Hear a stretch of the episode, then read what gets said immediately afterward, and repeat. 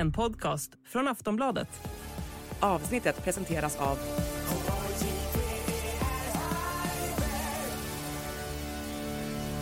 Stödlinjen.se, åldersgräns 18 år. Hej och välkommen till Åsiktskorridoren, en podd från Aftonbladet Ledare. Idag dissekerar vi eh, krishanteringen i Kristdemokraterna av skandalen med Sara Skyttedal och Johan Ingerö. Och så funderar vi lite på reduktionsplikt. Menar Sverigedemokraterna allvar med sitt misstroende? Eller var det något annat vi såg? Välkommen! En podcast från Aftonbladet Ledare.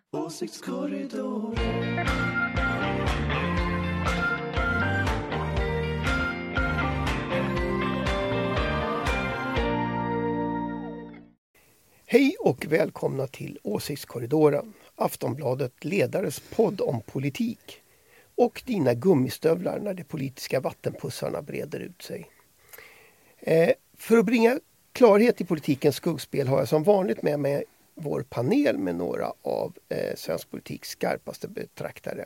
Den är lite reducerad idag men från den liberala och gröna tankesmedjan Fores har vi Ulrika Schenström, oberoende moderat precis som i alla de andra avsnitten av Åsiktskorridoren. Yes, här är jag. Dessutom från Aftonbladets oberoende socialdemokratiska ledarredaktion eh, den politiska chefredaktören Anders Lindberg. Hejsan svejsan! Själv heter jag ju som vanligt eh, också Ingvar Persson och eh, skriver till vardags ledare i, i Aftonbladet men i den här podden är det ju som det Känns brukar. tryggt, det känns tryggt Ingvar Ja. att, du, att du har kvar ditt namn och att Ja, det är du. Och. Alla sådana Ja. saker. Ja. Mm. Och i den här podden är det som vanligt min uppgift att försöka ställa frågorna och hålla en hjälplig ordning i salen. Eh, det brukar gå så där. Jag tänkte vi skulle börja med den senaste veckans inrikespolitiska snackis. Kristdemokraterna där EU-parlamentarikern Sara Skyttedal anmält eh, den tidigare partisekreteraren Johan Ingerö för sexuella trakasserier. Nu har han fått sparken och rätt mycket tyder väl på att också Sara Skyttedal ligger illa till. Hur mycket skadar såna här historier ett parti, Ulrika? Ja, alltså om det ligger och eh, puttrar under en väldigt lång tid, eh, vilket det ju faktiskt har gjort nu, så kan det ju göra det. Sen långsiktigt så gör det ju faktiskt inte det. Men det jag tycker kanske är lite konstigt här, det är att min erfarenhet av att hantera såna här politiska kriser är att det nästan aldrig är som det ser ut att vara. Utan det är alltid någonting annat. Det är därför jag alltid brukar irritera mig på såna här PR-kommunikationsexperter som säger det är bara att lägga alla korten på bordet. Och då säger man, tänker man bara så här, du ska bara veta vad jag har i den här leken som skulle kunna komma ut. Eh, det är därför man får skriva den där boken någon gång så att alla får veta vad det egentligen handlade om. Så att det är min cyniska hjärna tänker nog att eh, kommer det upp mer, alltså att det är någonting annat. Jag tror ju att den enkla Slutsatsen är väl egentligen att man eh, på något sätt förklarade för Sara Skyttedal att hon inte skulle få toppa EU-parlamentslistan. För det är nu vi går in i myglet inför Europaparlamentslistorna. Och att hon då blev förbannad. Det är väl det man kan kanske tro att det var. Men sen tror jag att det finns andra saker bakom här. Ja, och, och Ja, som jag inte vet vad det är. som- Utan bara att min erfarenhet i alla fall. gissa. Mm. Det finns många fler kort här runt eh, som man kanske inte vill tappa ut. Anders, du har ju skrivit att ingen resorti är ett tecken på att brutalkod inte är roligt längre. Eh, är det liksom ett tecken på att det finns politiska konsekvenser av det här? Jag vet ju inte det än men, men, men om jag skulle liksom Förutom det Ulrika säger det här att den här idén om att lägga alla kort på bordet är ju i regel ganska korkad. Det får man Eh, säga. Det är lite själv, självmordsbenägen krishantering. Men, men om man, om man och däremot sen har vi det på här att informera om också. Ja, oj då. men, men om man tittar på det som vi vet har hänt så räcker ju det för ganska många politiska volymer och dramor och sånt där. Eh, och, och, och det vi vet har hänt i den här historien eh, utifrån vad de har berättat det är ju dels det här att man försökte stoppa Sara Skyttedals medverkan i SVT. Och det här har ju varit en strategi från det här gänget eh, länge nu att stoppa alla från att vara med i olika medier. Det är ju påfallande lite man är med. Eh, det vägrade ju hon gå med på och det är ju en typ av liksom, uppror mot partiledningen eh, och ändå presentera sin uppfattning om, om eh, drogliberalisering. Så det, väl, det vet vi att det har hänt. Vi vet att hon har anmält eh, Johan Ingerö, även om vi inte vet vad som hände på det här hotellrummet för nästan tio år sedan. Så, så vet vi att hon i alla fall uppfattade det som ett, ett, ett övergrepp av något slag. Eh, ofredande kanske, verkar väl vara det som polisen har tolkat det som och då har det preskriberats. Så det vet vi också att den här anmälan finns. Och det här i sig är ju politiska skandaler. Men de är ju samtidigt hanterbara för en ledning. Därför det är ändå människor som gör fel. Det är inte ledningen som ytterst ligger bakom det här som har hänt. Eh, så det hade kunnat vara så att man hanterade det helt enkelt genom att säga att eh, folk som är inblandade tar en time-out. Man reder ut vad som har hänt, låter myndigheterna ha sin gång och hanterar det utifrån det. Så har inte Ebba Busch valt att hantera det. Hon har valt att kliva in med storstövlarna, säga att Johan Ingre var en felrekrytering och sparka honom på stående fot. Ja, den Eh, där biten är väldigt sen- märkligt att behöva göra det igen och det är det som får mig att det finns någonting Jo, annat här. Men, och sen så nu så ska hon sparka ut eh, Skyttedal. Vad med verkar vara motiveringen att hon har anmält Ingerö? För det verkar ju vara liksom Det finns ju inget annat nytt som har inträffat sen, sen, sen eh, Det här med knarkhistorien var ju en ganska gammal historia. Och den var ju känd. Eh, och att någon skulle peta henne, det kom nu. Och då har ju plötsligt ledningen klantat till det här genom att sätta liksom båda fötterna ner i leran. Retat upp båda personerna det handlar om och ha hela problemet själv. Och den krishanteringen, den såg inte jag komma när det här först dök upp. Det tycker jag är en jättekonstig krishantering från, från Ebba Buschs sida. Men hur, hur, hur tajt, alltså nu är ju Kristdemokraterna inte ett jättestort parti. Men hur tajt är liksom kretsen kring partiledningen här? Eh, hur, hur, hur, hur mycket personer, alltså är det, är det typ att bli osams i en skolklass? Nej, men jag är inte så säker på... Alltså, Europaparlamentariker är ju inte i, i Sverige så ofta så att jag tror att kring en partiledare, ja det är klart, klart det kan finnas någon som är jättetajt som sitter i Europaparlamentet men man blir nog väldigt mycket ensam som partiledare eh, och blir nog väldigt mycket ett med sina tjänstemän. Man blir liksom som en gruppering mot hela världen. Jag vet ju. Eh, så så att jag, jag, bara för att det är ett litet parti så tror inte jag det är någon skillnad. Den här utsattheten som partiledare ändå både känner sig ensam men är aldrig ensamma som Göran Persson sa. Nej, men sen, sen tänker jag Fick jag säga det om att- Göran igen? Mm. Nej, men sen tänker jag också så här att alltså, Ebba Buschs instinkter är ju alltid, om man ska uttrycka sig lite brutalt, att skjuta sig ur alla bakhåll.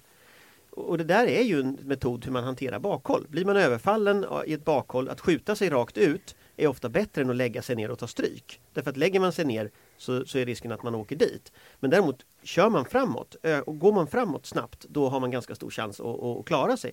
Det har alltid varit hennes instinkt. Jag är inte säker på att den funkar när det är hennes närmsta medarbetare här som liksom har Och sen, hamnat och, sen, och sen det här att han inte, att, att klaga på honom i efterhand att han ändå skulle ha fått gå. Att berätta det för personen i fråga själv, det är ju en sak. Men att berätta det för svenska folket, alltså jag tycker inte det är ett bra ledarskap. Fast jag tror, alltså grejen är också, det är också det är kanske, nu kanske jag är väldigt cynisk här men jag tror faktiskt inte att det är sant. Alltså om, om jag tittar, Ja, men varför det då? Vad är Nej, det om, jag, om, jag tittar, om jag tittar på Johan Ingerö. Hon har känt Johan Ingerö jättelänge. Hon Mm. visste precis vad hon rekryterade. Om vi tittar på de senaste härvorna som Kristdemokraterna varit inblandade i som till exempel det här med när, när DN avslöjade att de, de eh, hade skjutit upp det här med, med övervinstbeskattningen. Ja, ja, ja. Så. Vem var det som kraschade hela DN? Ja det var Johan Ingerö på Twitter som i högsta grad sabbade hela DNs granskning. Så att, så att hon visste precis att hon rekryterade en person som gjorde detta. Att hon kommer på att det är en felrekrytering precis när han har blivit anmäld, det, det, det bär inte sannolikhetens prägel. Det här tror jag inte är sant överhuvudtaget. Varför gör hon så här? Ja, jag tror det är för att rädda sitt eget skinn. Jag tror hon har tänkt ungefär så här. Nu är, det, nu är hon under attack. Då kastar hon alla människor under bussen som på något sätt riskerar att bli ett problem. Och de två som nu riskerar att bli ett problem, det är Johan Ingerö och Sara Skyttedal. Och då kastar hon dem under bussen. Helt liksom cyniskt. Jag tror det är så enkelt. Men så är det säkert. Men jag är inte så säker på att det ser så bra ut för folk som inte är brutalcyniker som du och jag. Ja, det ser inte säkert bra ut för mig heller ska jag säga. Nej men, ah, du fattar vad jag menar. Jo, men jag, jag är inte riktigt så cynisk. För jag, jag tänker faktiskt så här. Eller jag är cynisk, ja. Men, men Ja, jag tänker skönt, också så här. äntligen. Jag tror inte man kan behandla människor på det sättet om man är chef. Ja men det var det jag sa Eh, förut. Ja, ja men jag, tror, jag, tror att Dåligt jag, jag, håller med om, jag håller med om den punkten. För jag tror inte, jag tror att som chef så måste man stå upp för sina medarbetare även om det börjar blåsa. Liksom. Mm. Eh, och det där tror jag många fler människor ser än som bara tänker på politik jämt. Mm. Den liksom mekanismen tror jag är liksom, ja den är A och O. Mm. Eh, speciellt när man är på en så utsatt post. För alla de här pers tre personerna är ju på extremt utsatta För poster. Göran, om jag nu får prata Mm. om Göran Persson igen. Det får du alltid göra. Han, han, han dissade en annan medarbetare också. Det gjorde han också, men han, han hanterade ju Nuder på ett ganska bra sätt ändå. Han klarade ju honom från köttberget där när han sa att han hade tagit ungtuppen i förmaning och i örat. Det var ändå ganska snyggt, även om jag tror att Per kanske inte tyckte det var så roligt. Det kan vi väl vara övertygade om. Gö- Göran hade ju i och för sig andra han, var ju inte alltid så diplomat alla gånger i sin kommunikation med människor. Men, eh, nej men jag vet inte, jag, jag, jag, tänker att, jag tänker att svaret på din fråga från början om, liksom, om det politiska eftermälet här. Jag tror krishanteringen får större konsekvenser än själva krisen. Krisen tror jag är över i den meningen att det kommer inte hända något mer i den soppan. Men krishanteringen, den kan nog mycket väl fortsätta. Och är det som Ulrika säger här att det kommer upp något nytt som har en koppling till detta. Eh, att det är någon mer personer inblandade. Det är någon som har liksom, att det är någon mer person inblandad som går bananas nu någonstans i bakgrunden och, och liksom får för sig att jag måste faktiskt berätta hur det egentligen är. Precis. Den, den är inget bra. Men, men, Den, den, den, den, kan bli risk. Och just det här, så här, jag var ju också med, jag vet ju egentligen vad som hände och jag vill berätta Jag det. vill berätta och sitta och prata ut någonstans. Jättedåligt. jättedåligt. Det, Det, det, det, om man vill det kan jag berätta att det finns en jättebra studio här. Okej, det var en anmälan. Hör upp, hör upp! Ja. Eh, nej men jag, jag, jag tänker, för de här tre personerna som, som vi nu har pratat om, alltså eh, Ebba Busch, Johan Ingerö och Sara Skyttedal, Mm. är väl egentligen kärnan i de, eh, alltså det kristdemokratiska parti vi har idag. Alltså de mest... De är ju några av de mest profilerade. Alltså Men det man, behöver inte betyda att de är kärnan. Nej, tittar man på statsråden skulle jag väl säga är kärnan kanske. Mm. Där ingår inte Sara Skyttedal, där ingår inte Johan Ingerö. Eh, men, men tittar du på statsråden så är de väl i någon mening kärnan och då representerar de ju fler falanger. Det här är ju en falang. Det här är en falang, KD. precis Sen finns det ju några till. Mm. Eh, och förr i tiden så sa man ju att det finns ju fler falanger i KD än det finns liksom Du medlemmar. har till. den socialliberala som ju är... Du har bistånds-KD Du har biståndskod, sen har du socialliberal, mera Forssmed. och du har ju också en, en, en mera eh, som jag, som inte är socialliberal men social och kristen som till exempel de här gamla pingstpastorerna som protesterar mot flyktingpolitiken och så. så att Exakt. KD är ju en folkrörelse. Förvisso inte så stor men det är lika, lika fullt en Många folkrörelse. falanger finns det. Nej, men jag, alltså frågan är ju, jag, jag tänker Sara Skyttedal spelade en, en oerhörd roll i omsvängningen i, alltså, Högersvängen. ja och, och med att släppa öppna dörren för, för Sverigedemokraterna. Yes. Inte minst fälla de- Ja, decemberöverenskommelsen. exakt. Va? Ehm, och, och just det har väl blivit den här falangen då, om vi säger det istället för, för liksom kärnan runt partiledningens stora politiska projekt. Att just öppna Jo, men det är sant. Men, men vi vet ju inte riktigt om det är det som ändå är kär... Ja, ja, ja. Om jag skulle säga så här, om jag går tillbaka till när jag upptäckte den här falangen själv, när jag liksom började märka att den fanns, då var ju de här personerna aktiva i Kristdemokratiska ungdomsförbundet. Eh, och, och då var det ju eh, Sara Skyttedal förvisso som var, som jag kommer inte ihåg, hon var, hon var i förbundsstyrelsen i alla fall då. Eh, från var Stockholms väl- län eh, var hon, hon var ordförande i Stockholms, Stockholmsregion eller Stockholms län i K- KDU i alla fall. Och sen satt hon i förbundsstyrelsen, sen blev hon ju förbundsordförande. Men, men när hon var med i förbundsstyrelsen. Sen var ju eh, Charlie Weimers som nu är, är Europaparlamentariker för SD. Och så var det ju Ebba Busch. De var ju kärnan i ett nytt KDU på den tiden. Som ju var ganska amerikanskt inspirerade, ganska spännande. Tea Party-rörelsen Ja, Johan. Ingerö var ju inte med i KD på den tiden. Men, men, men den falangen har ju nu splittrats helt. Om man tolkar din, om man liksom förlänger din fråga där. Och då är frågan, nu är ju Ebba Busch, om, om hon nu sparkar ut Sara Skyttedal, då är hon ju ensam kvar eh, från den omsvängningen. Eh, på den profilerade nivån. Men, de här, men vad ska säga det, att den KDUn som dök upp då, det var en väldigt intressant KDU-tradition. För dels plockar de upp den amerikanska, dels plockar de upp en nationalism som sen SD har tagit. Eh, och, och en konservatism som idag präglar mycket. Så man, man skulle kunna säga att den KDU-ledningen då lite var föregångare till det gäng som styr hela borgerligheten minus Centern idag. Så att de har spelat en idépolitiskt intressant roll. Och en som upptäckte dem då var ju P. Anders Linder som skrev på Svenska Dagbladets ledarsida. Han upptäckte ju de här och skrev ju om dem ganska tidigt. Och så. Så, att, så att det, det är en ganska lång tradition som kanske kör in i väggen. Mm. Jag tänkte, jag, jag ska ställa en fråga till eh, om det här eftersom vi nu har pratat om Johan Ingerö och, och han som ju nu då inte längre är partisekreterare men som har varit det. Det där är ju en, en sån där roll i politiken som dyker upp och för de flesta vanliga liksom, nyhetskonsumenter så brukar det ju bestå i att kommentera dåliga opinionssiffror. Mm. Eh, det är ju liksom partisekreterarens roll. Men vilken partisekreterare är viktigast för sitt parti idag? Eh, utav, om vi liksom tittar på hela fältet. Har vi några tankar? Ja, men Karin Enström är väl väldigt viktig för Moderaterna här när man sitter i regeringsställning och tar de andra puckarna så att inte alla frågor ställs till statsministern. Eh, när man har kriser så är Mm. väl den det, det statsbärande partiets partisekreterare är ju väldigt viktig roll. Jag, jag skulle säga att partisekreterarens roll har förändrats ganska mycket över tid. Alltså går du tillbaka tio år i tiden så var partisekreterarna ofta andra namnet i sina partier.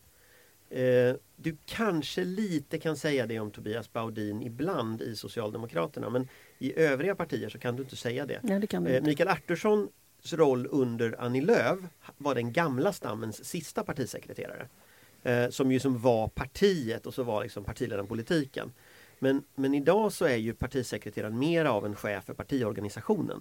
Och, och det, det ska man minnas att det är någonting nytt i den svenska partikulturen. Alltså i den svenska partikulturen så har partisekreteraren varit en extremt tung eh, spelare. Det är ingen Sten Andersson. Du, Det är ingen Sten Andersson som vi pratar om. Eh, eller Marita Ulvskog eller någon sån person. Som, utan Tobias Baudin är ju lite i närheten av det. Eller Lars Tobisson. Eller han är Lars också Tobisson. gammal. Mm. Ja men exakt, eh, i Moderaterna. Tobias Baudin är ju det är ju, skulle jag säga, det närmaste vi kommer, fast det är i kraft av att Socialdemokraterna är i opposition. Hade Socialdemokraterna varit i regeringsställning hade han inte varit det. Eh, Men i kraft av att han är i opposition så har han lite nära den rollen. Så att säga. Okej hörni, vi ska göra ett kort avbrott eh, men häng kvar för vi är strax tillbaka. Hey, I'm Ryan Reynolds. At Mint Mobile, we like to do the opposite of what Big Wireless does. They charge you a lot, we charge you a little. So naturally, when they announced they'd be raising their prices due to inflation, we decided to deflate our prices due to not hating you. That's right. We're cutting the price of Mint Unlimited from $30 a month to just $15 a month. Give it a try at mintmobile.com slash switch. $45 upfront for three months plus taxes and fees. Promo rate for new customers for limited time. Unlimited more than 40 gigabytes per month. Slows. Full terms at mintmobile.com.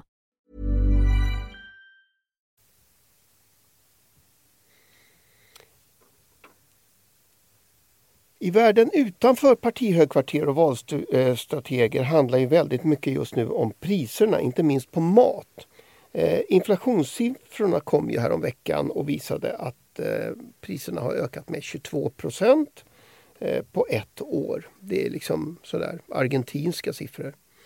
Eh, finansminister Elisabeth Svantesson har ju nu tagit tag i frågan och fikat med livsmedelsjättarnas direktörer. Eh, och dessutom fick Konkurrensverket 10 miljoner för att hålla koll på marknaden. Då är frågan, kommer det här mötet att ha någon betydelse Anders? Svantessons möte? Ja. Mm, Ja, kanske. Det var ju bra PR men jag är tveksam till att det har så stor betydelse. De fick ju lite betydelse. De har ju sänkt lite priser och sådär. Men eh, kanske var det Lidl som var ute först. Vi sänker priset på 100 varor. Var det inte det de gick ut med? Jo. Otroligt smart. Fast har ni varit på Lidl någon gång? Alltså, ja, har- någon gång. Alltså, Fåre sitter i samma hus som Lidl på Sveavägen. Jag är på Lidl varje dag. Okej. Det är helt fantastiskt. De har ju så här eh, typ har motorolja bredvid, popcorn och bredvid. Du, de har Alltså, så bra färskt bröd som de bakar hela tiden. Jo, Små jo, men- pizzor och grejer. Jag vill bara säga Men det. Lidl, alltså går man är van vid de tre jättarna och så går man in i Lidl då är det som att vara i så här Men i tider av att man kanske inte har så mycket kvar i, i, i Jo plånboken men min så poäng kan är bara att. 100 varor på Lidl är ju PR-stunt. Ja, 100 varor jag tycker är de har liksom riktigt bra hylla. saker. Framförallt så här mejeriprodukter och, och, och pålägg och sånt där. Så. Charkuterier och sådär. Det är, det är ju lite tyst på det viset. Jaha, det är väldigt mycket korv. Ja. Mm. Ehm, så det kan man Mycket ju... godis har de på Lidl. Ja, men framför allt otroligt mycket charkuterier och korv. Men det är väl, det är väl en, eh, det, är, det, är det så dålig PR då? Och, och ta tag i det här Jag med förstår inte vad det är för fel på Lidl nu Anders. Ja, men jag tror så här. Alltså snobbig du har blivit. Ja, jag vet, jag är snobbig. Nej, men jag, jag tror så här. Jag tror att de tänker luras, de här jättarna. Jag tror Lidl också luras. Jag tror de kommer göra så här. De kommer att sänka på typ som ni säger 100 varor, 500 varor och sånt där. Sen kommer de att ta ut det på någon annan vara. Eh, och så kommer de att låtsas ha priskrig, för, som det blev i Norge. Men sen när man summerar i slutet av, av månaden, i slutet av kvartalet, så tror jag inflationen kommer att fortsätta upp. Så jag är inte jätteimponerad av det här. Det är bättre än i i alternativet. Men vad jag skulle vilja se, det är en massiv sänkning av priserna över hela linjen därför att de drar ner vinstmarginalen. Men det ser vi inte, utan vi ser att man väljer ut strategiska varor som man får uppmärksamhet för. Eh, och då är det snarare så att då tänker man att man ska få igen det som ett PR-värde. Snarare än att man faktiskt ska sänka priserna för konsumenterna. Så att än så länge av det jag har sett av det här priskriget då, eh, det, det är jag inte jätteimponerad av. Så Nej, tråkig är jag. så jag, tråkig. jag, Ja, jag, nu jag, var jag det vill se faktiskt riktiga sänkta tråkigt priser. för att jag menar man kan ju vara lite smart och faktiskt handla det som faktiskt är snart Jo, går men jag vill ut. se och... sänkta priser Man över kan hela faktiskt linjen, vara inte lite- liksom 100 varor. Alltså, vi, vi pratar ju om att man har ju höjt priserna med 20 procent. Det är liksom 22. 22 faktiskt, men det är fruktansvärt Det är mycket pengar. På honom, Så säger man att man ska sänka på 100 varor. Det är liksom, ja tack, men kan ni sänka 20 procent igen? Tack, så är jag nöjd. Ja, men du är lite mer inne på det här Nej, med men jag bara säger att jag tycker att det är trevligt att gå runt och titta på saker och sådär. Och så är det saker som går ut. Så man kan säga, ah, där kan man ju göra det och sådär. Jag tycker det är lite kul. Men det är kanske jag som har konstig hobby. Nej, jag tror att alla, alltså jag, jag, jag, vet inte, jag är bara så sur på de här bolagen. Vi, vi tog upp det här i november, det här problemet med att de höll på att höja så här. Då, då rasade tidningen Dagligvarunytt mot mig. Och hade så här, Av alla drev du har varit med om. Nej, Det, ett här var konstigt- värst. Nej, det var inte värst. Men det var ett konstigt drev. De rasade mot mig. De hade så här, dag efter dag olika ICA-handlare som skrev repliker på mig i Dagligvarunytt. Jag var till och med inter- intervjuad i Dagligvarunytt. Fick stå till svars för att jag kritiserade dem. Eh, och, och liksom, det här var i november eller något, oktober, jag kommer inte ihåg. Men något sånt där. Och liksom, då var det helt omöjligt att sänka ett enda pris. Så, så jag är lite trött på de här människorna för nu har de höjt 20 sedan dess. Eh, så att de luras. Det är uppenbart att Dagligvarunytt har ingen aning om vem de muckar med. Nej, det... De vet inte alls. Ja, det hade de ju uppenbarligen som skrev repliker till mig. Vad Ja. roligt. Eh, Men om vi, om vi fortsätter med Svantesson. Det, det här, alltså Svantessons eh, fika med, med livsmedelsdirektörerna kommer inte hjälpa. Däremot så tänker Ulrika att priskriget ändå gör livet som konsument lite lättare. Anders tror att alla luras. Är det en Nej, sammanfattning? det är väl en kombination kanske. Nej, jag tror att alla tänker höja priserna. Och sen så försöker de nu flytta runt fokus och så gör de det med så här, det kommer att komma så här, varenda sånt här näringslivsinstitut, från det här konjunkturinstitutet som är ett stort skämt, till, till eh, liksom alla såna här tankesmedjor kommer nu att publicera Oj, nyhet på hoppla, nyhet hoppla. på nyhet som går ut på att det är Nu blev jag synd påhoppad om... där också. Nej, men de kommer att gå, gå ut på att det är synd om de här stackars matjättarna. Vi kommer att se ett Ah, pärlband nej, av... det kommer inte vi gå ut med. Nej, inte ni. Okej. Men alla andra kommer att gå ut med det. Som ett pärlband så kommer det komma nyheter om att det är synd om dem, de har inga vinstmarginaler, de, de, de gråter på vägen till banken varje dag. Eh, och, och det, egentligen är Det det, gör är, är, det, är det konsumenterna som har fel och egentligen borde man byta sänka matmomsen. Alltså vi kommer att se ett pärlband av sådana här fejknyheter nu som bara går ut på en sak. De ska fortsätta ha kvar sin vinstmarginal. Och, och Watch, liksom, titta på, på Omni till exempel de kommande dagarna. Det kommer att trilla ut rapporter successivt. Därför det är så de här gör jämt. Och det är så här det är att bråka med sådana här inmurade intressen som kör sitt race. Därför att när de gör det, då sprutar det ut liksom myndighetsrapporter, rapporter från tankesmedjor, rapporter från konjunkturinstitut och så vidare som visar att det är dem som det är synd om. Och det gör det varenda gång, så det kommer att göra nu med. Ja, vi tar det som en prognos. Ja. Ja. Eh, eh, Elisabeth Svantessons parti, Moderaterna, hade ju ett stort möte i Karlstad här i, i helgen. Eh, hur är stämningen i Moderaterna? Om vi börjar med Ulrika. Ja, jag var ju inte på, på Sverigemötet ehm, så jag kan inte svara på hur stämningen var där. För att det är ju alltid en... Vi som har varit på många Sverigemöten, kommunala rikskonferenser, partistämmor, kongresser. Vi vet ju att man lever i en bubbla när man är på plats. För man har ingen riktig koll på mediebilden. För att den kan du inte riktigt ta till dig även om du är på plats. Eh, så att jag, jag kan inte riktigt svara på hur stämningen är. Men det är klart att det jag såg från sidan var ju i stor utsträckning skandalgrejer. Eh, eller liksom, Tänker särskilt på, på Nej, men jag riksdagsledamoten. som- ja, riksdagsledamoten, jag tänker, jag tänker på MUF och jag tänker på, på kvinnoförbundet. Mm. Ja. Eh, Med det var ju, riksdagsledamoten så menar ni den här historien med grov utpressning eh, och ev- eventuellt misstanke om, eller utredning om sexköp som, ja, som Mm. kommit. ja, Och Men- Muff-historien handlar ju om att han har ju på något, verkar ju ha på något sätt försökt göra någonting. försökt värva folk, Ja, betala och- och- folk. Och M-kvinnor handlar om att de ska slängas ut ur ledningen. eh, Typ. Ja. Bara för, jag bara, Ja, ja, det förklarar för alla som Nyhets- lyssnar på oss. Ja, ja, ja, ja, ja. Mycket bra, mycket bra, mycket bra. Ja. Eh, så det är klart att, och jag vet ju hur det är. Mm, blev på- M-kvinnor utslängda? Nej, det är inte klart än. Så För, där, för, för S har ju då och då försökt slänga ut S-kvinnor också. ja. Det är intressant. Men det är väldigt, Varför väldigt... Alltså varför vill man göra det? Håller Och i man? Moderaternas fall så tänker jag så här, är man backat tre val i rad just på grund av att man framförallt har tappat kvinnor, då ska man då ta bort kvinnorepresentationen från att ha rätt att stå på partistämma eller sitta i partistyrelsen eller sitta i, förbunds, i förbundsledningarna i, runt om i landet. Jag vet inte vad man tror att man sänder för signal till kvinnliga väljare. Jag fattar inte det. Jag fattar faktiskt inte det när jag har sett att S har gjort det heller. Alltså, Jag fattar inte heller. jag, jag, jag, alltså det, det, det är jättekonstigt så, jag, jag förstår faktiskt inte. Alltså, det är lite tondövt sådär att säga. Det, det är ju inte... Det, det är ju ändå 2023. Men Sådär. jag tänker nya partier Kvinnor som, som har faktiskt SD, rösträtt. Nej, men som SD till Hello! exempel, de försökte ju bygga upp ett kvinnoförbund. Det blev en jä- jädra skandal av det i och för sig. Men alltså, de, de, de, så att nya grupper försöker ju bygga upp kvinnoförbund. Och sen etablerade partier då som har etablerade kvinnoförbund, de ska dissa dem istället. ja, det, Alltså det är det, nog fullständigt jättekonstigt. ja, det är något väldigt märkligt alltihopa. Och, och några riktiga argument har vi inte. Nej. Mer än att det är för många i rummet. Ja, jag, jag, jag, alltså, jag, jag har inte hört någonting Men det, det här är också från... en rolig skillnad. Moderaterna är för många i rummet. Moderaternas partiledning är ju typ de ryms ju i en tändsticksask Ja. jämfört med socialdemokratiska partistyrelsen som är ju liksom eh, ja, antal ledamöter är väl typ 33 tror jag eller något sånt där. Plus verkställande utskottet plus ersättare för, alla, för nästa, ja, hälften och motsvarande de här. Så det är ju liksom en 60-70 personer Men i som är en Moderaterna är det ju partistyrelse. alltså så. Vi har ju, alltså Moderaterna har en partistyrelse, eh, men det är ju ett rundningsmärke. Men de som bestämmer det är en partiledning och det är oftast max fyra personer. Sådär, en släng. Ja, i Socialdemokraterna är ju VU.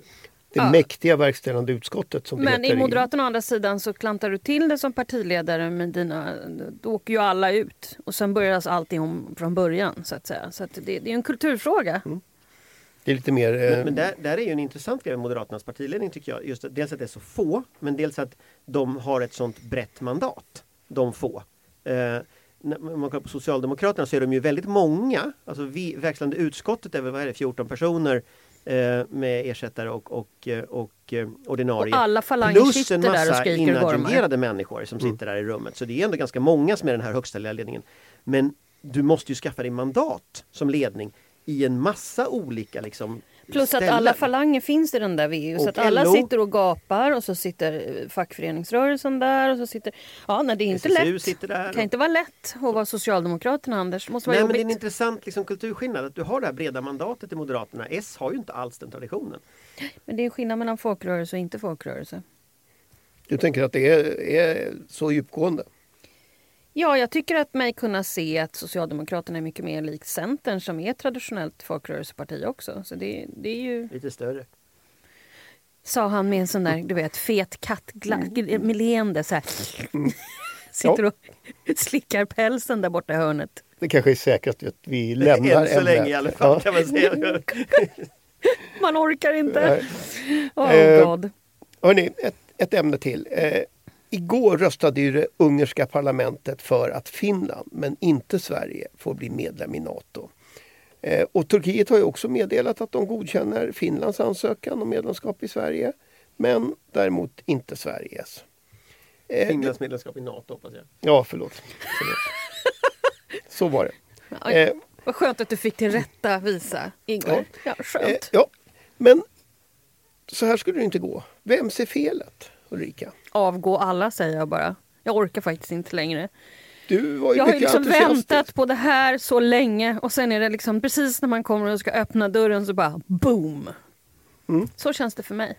Jag är lite traumatiserad över det här. Du tycker att det är Jobbigt. eländigt. Men borde vi inte ha räknat ut att det skulle bli så här? Anders, du ändrade ju också linje. Lätt för dig att säga. Ja, han ändrade linje ja. Vilket datum var Nej, det men- här nu? Nej men så här, jag, jag tror så här. Jag kan tror, vi inte bara prata lite om det, hur det var när Nej, men Anders jag tror att det är linje? svårt att säga att det är någon speciellt fel. Men däremot så tror jag att det är ett underrättelsemisslyckande och ett diplomatiskt lyckande, misslyckande för svensk del att vi inte begrep det här innan.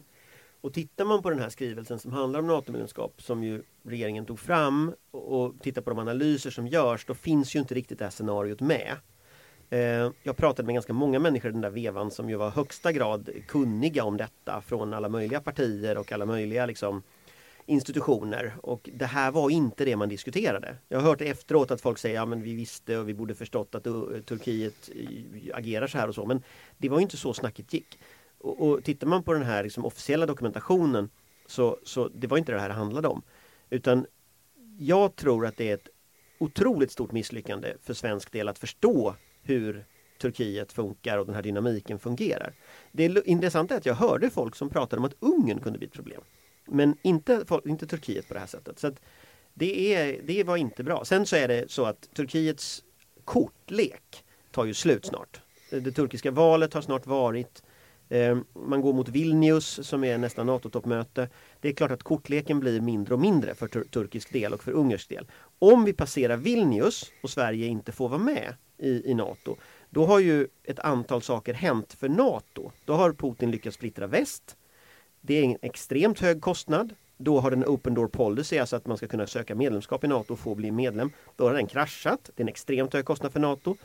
Du kommer inte kunna försvara Finland och de baltiska staterna utan Sverige, så försvarsplaneringen här uppe tar skada. Det är en extremt hög kostnad för NATO. Och då tror jag, då börjar det tippa över till att vi kanske får vara med.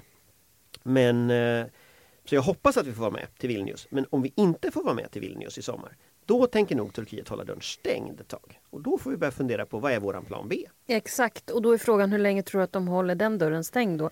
För vad jag oroar mig för, vilket jag har Jag tror inte att de tidigare. håller den dörren stängd. Nej, men, men det finns i en risk att de håller dörren stängd. Och tänk om de håller den dörren stängd så pass länge att det byts, liksom byts eh, president eh, i USA. USA. Alltså, Alltså, alltså, den, den situationen att vi inte är med och de byter ut. Alltså jag, jag får Nej, alltså, du, mardrömmar du, av du det har där. helt rätt i det. Och, och det är ju det som gör att det måste också finnas ett tryck från andra NATO-medlemmar för att Sverige och Finland tillsammans får gå med i Vilnius. Eh, för det är ju inte bara den situationen du pratar om nu. Eh, du, nu pratar du om ett amerikanskt presidentval. Senaten har röstat för Sverige med var det 95 1 eller vad det var i Mm. röstsiffror. Men, men eh, vad, vad vi ser till exempel det är att det kan ju hända ganska mycket i Ukraina. Exakt. Eh, vi, det pratas om våroffensiver eh, från både rysk sida från ukrainsk sida. Eh, det kan hända saker kopplat till andra länder. Eh, Putin skulle nu sätta kärnvapen i Belarus till exempel. Det är klart att det är en signal till oss Mm. eh, som, är, som är ganska övertydlig. Eh, och så, så den strategiska kartan ritas ju om. Och i takt med det så blir ju också svenskt NATO-medlemskap viktigare. Eh, Så det ska man ju ha- vara medveten om. Och, och drar det här ut på tiden så kan ju ganska många av de här pjäserna flytta på sig. Inte bara den amerikanska. Sen har du en scenario till som jag hoppas vi slipper diskutera men som faktiskt finns. Och det är vad gör Kina? Därför att Kina har ju suttit lite, man försöker stödja Ryssland men man vill liksom inte bli fullt indragen. Det är klart att det här är någonting som kan strategiskt betyda att Kina närmar sig Ryssland. Och då har vi hela liksom, Arktis, vi har massa sådana här problem som, som, eh, som vi får eh, i det läget. Och det vet vi inte, det kan också ändras. Så det är inte bara amerikanska presidentvalet som kan ställa till det om det här drar ut på tiden. Det är ganska mycket. Ja, Så att jag hoppas, men jag tror som sagt att Vilnius, att det blir Vilnius. Därför att den här kortleken Turkiet har, dels är turkiska valet över, dels så börjar förlusten för NATO bli väldigt, väldigt stor. Eh, så att jag tror trots allt, jag Okej, jag, jag hoppas det. håller tummarna för att du har rätt. Många som kan detta väldigt väl säger att jag har fel och säger att det snarare kommer att ta till nästa år. Men jag, jag eh, tror detta. Men varför tror du detta om alla experter inte, Inte tror alla detta? experter, experterna är delade. Men, Så men, du tror men jag det är säger det. falanger även där? Nej, men, men jag tror så här. De som är mer militärt orienterade ser det här på längre sikt skulle jag säga.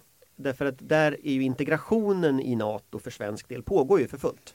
Eh, as we speak. Mm. Den tar ju inte paus för att Turkiet håller på att tramsa sig. Däremot så tar ju den, den politiska delen har ju kört fast. Så kanske är det så, folk som är, liksom är mer orienterade åt det politiska, diplomatiska hållet. Är mer Är positiva. mer positiva. Folk Medan som är, militärforskarna och tänker de här... att ah, men okej. det, det får väl ta den tid det tar. Då. Men det du säger är att det här är inte bara ett misslyckande för eh, svensk diplomati och svenska politiker utan också i högsta grad ett misslyckande för NATO. Ja.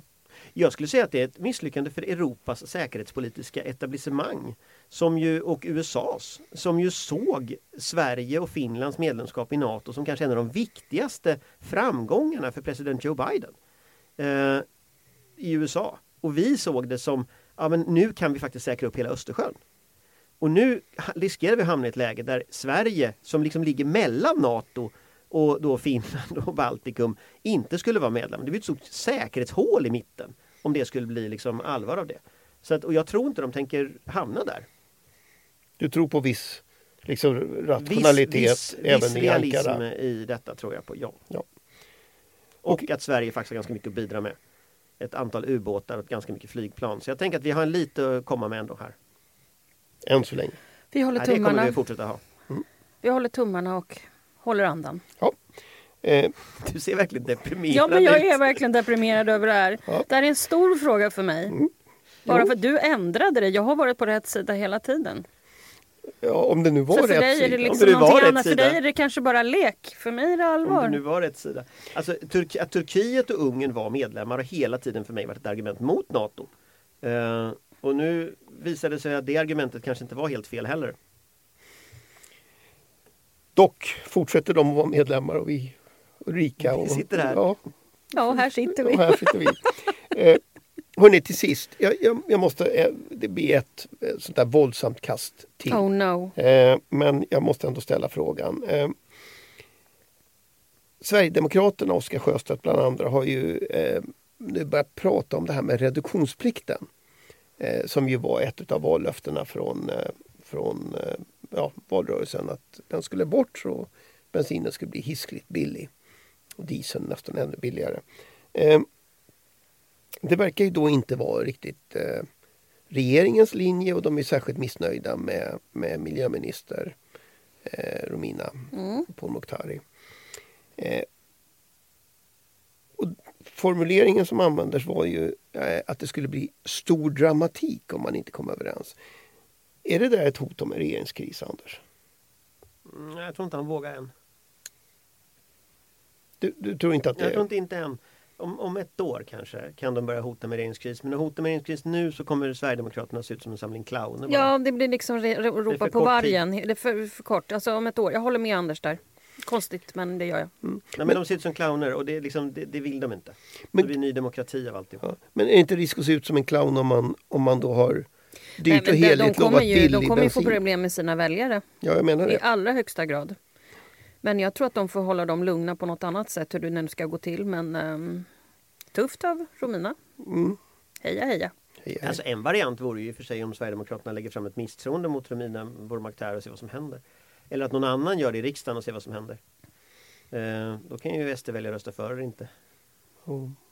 Men kan, kan Johan Persson sitta kvar om, om eh, riksdagen börjar plocka bort Nej, men jag statsråd? alltså, det som har hänt hittills det är ju att riksdagen under förra mandatperioden började ha så här trams, eh, trams eh, misstroendevoteringar om saker och ting. Så jag menar det är inte helt, vore inte helt orimligt att en miljöminister som sumpar miljöfrågorna får en misstroende mot sig. Och då får ju SD sitta där. Ska de rösta för den eller inte? Ta, ta till exempel att Miljöpartiet bestämmer sig för att de tycker att det är en ganska dålig idé att den här miljöpolitiken genomförs. Och så lägger de fram en misstroendeförklaring och så får de stöd av något annat parti. Men det gör de det. inte. Men det kommer de inte Nej göra. men bara ta som hypotes. Mm. Vad ska Sverigedemokraterna göra då? Alltså det, det kommer ju ske nu eller det kanske sker om ett, ett år. Men, men vad ska de göra? Ska de rösta för? för rösta, om de då fäller en sån misstroendeförklaring. Vad de gör då det är ju att de har inför sina väljare sagt att de står bakom den här politiken. Så, jag menar, det, är inte, det, det, det, det finns ju massa parlamentariska instrument som inte är spelade med. Sant. det, det kan bli spännande med andra ord. Det tror jag inte, jag hoppas inte det. För Alltså, det är här, trams. men jag bara säger att det, det har. jag, har- jag tror ju inte att ehm, det kommer att hända. Men jag tror att det kan hända saker lite senare i mandatperioden. Efter två år tror jag det kan börja rulla lite roliga saker. Då kan det bli kul.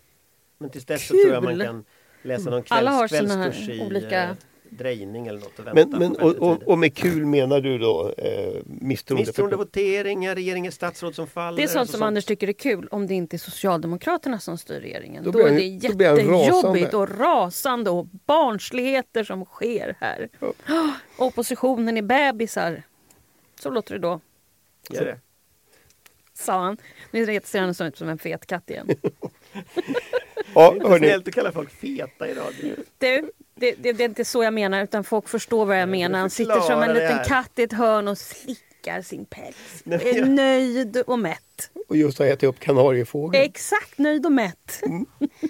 Hörni, eh, innan vi liksom eh, hamnar alldeles vid sidan av allting så tänkte jag konstatera att det här faktiskt är det vi hinner med i veckans avsnitt av Åsiktskorridoren. Eh, det är som vanligt massor av saker vi inte har pratat om och det kommer att finnas massor av saker i nästa veckas podd också. Eh, jag fortsätter att lova, utlova att det blir av. Eh, och så hoppas jag kunna hålla det. Missa inte den. Eh, det som återstår nu är att tacka eh, panelen som ju idag har varit lite mindre. Tack Ulrika, tack Anders. Och som vanligt vill jag tacka alla er som lyssnar. Det är för er vi gör podden. Eh, ja, det var allt för den här veckan. Hej då! Hej hej! En podcast från Aftonbladet Ledare.